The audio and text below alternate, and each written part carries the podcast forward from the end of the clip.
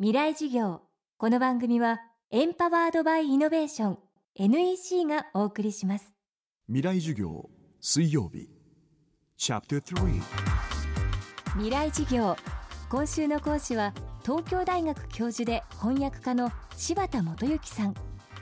古典から現代までアメリカ文学の翻訳を数多く手掛ける一方文学や翻訳に関するエッセイも人気です。そして柴田さんが責任編集を務める文芸誌「モンキー」が先日新創刊されました。創刊号の特集はポール・オースター。柴田さんが長年翻訳を手掛け個人的にも交流を深めてきた現代アメリカ文学の第一人者です。未来事業3時間目。テーマはポール・オースターの衝撃。もうポロスター最初に読んだ時にもうとにかくこれだと思ったんですよね。あのまずとにかく文章があの素晴らしい、えー、っとまあ、音楽的というふうにとりあえず言っていいんだと思うんですけどとにかくセンテンスからセンテンスに流れるその流れ方が本当に気持ちよくてでまあそれと同じような気持ちよさをこれだと思ったのはやっぱ村上春樹さんの作品読んだ時ですね。そういう意味ではあのその2人ってあのすごくあの似てると思うんですけど本人たちはその「いやもう歌で全然似てない」とか言って 嫌がるんだけどそれで、えーと、ポロスターの作品って割と最初の頃はあの私って誰だろうみたいなそういう思いをいろんな形で物語にしてるっていうことは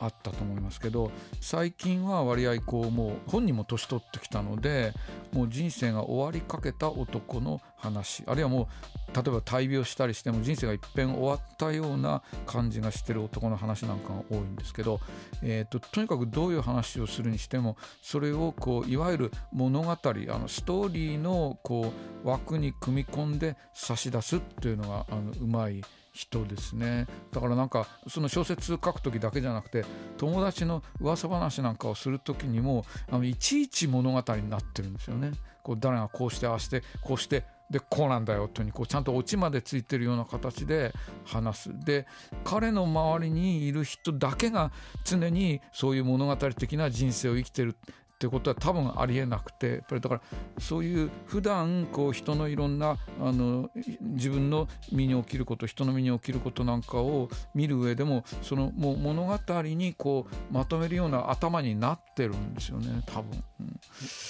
うん、で古風ですねすごくね。例えば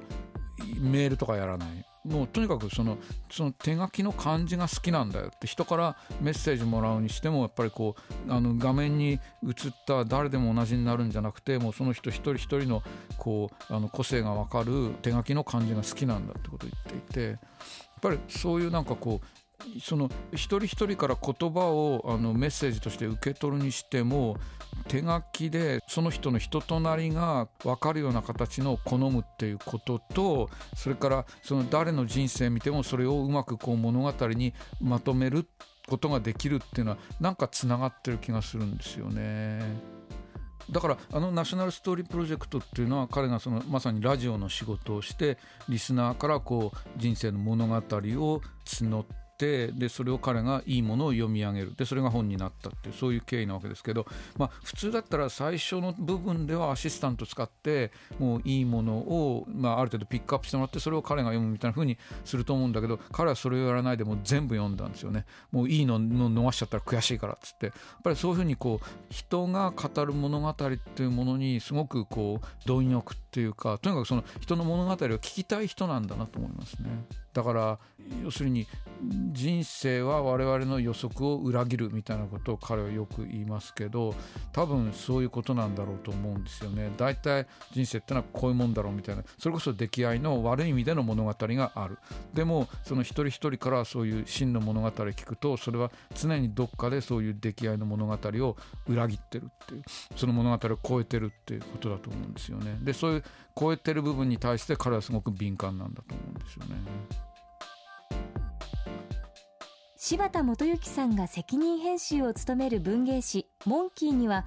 翻訳小説だけでなく文芸評論やエッセイも掲載。村上春樹さんや川上弘美さんも文章を寄せています。未来授業。明日も東京大学教授で翻訳家の柴田元幸さんの授業をお届けします。で結局何を言いたいんだね。社長プレゼンで固まったスキルアップの必要性を感じたら NEC のビジネス情報サイト「ウィズダムにアクセス。効果的なプレゼンツールのダウンロードから自分に自信をつける方法まで役立つ情報満載「ウィズダムで検索。NEC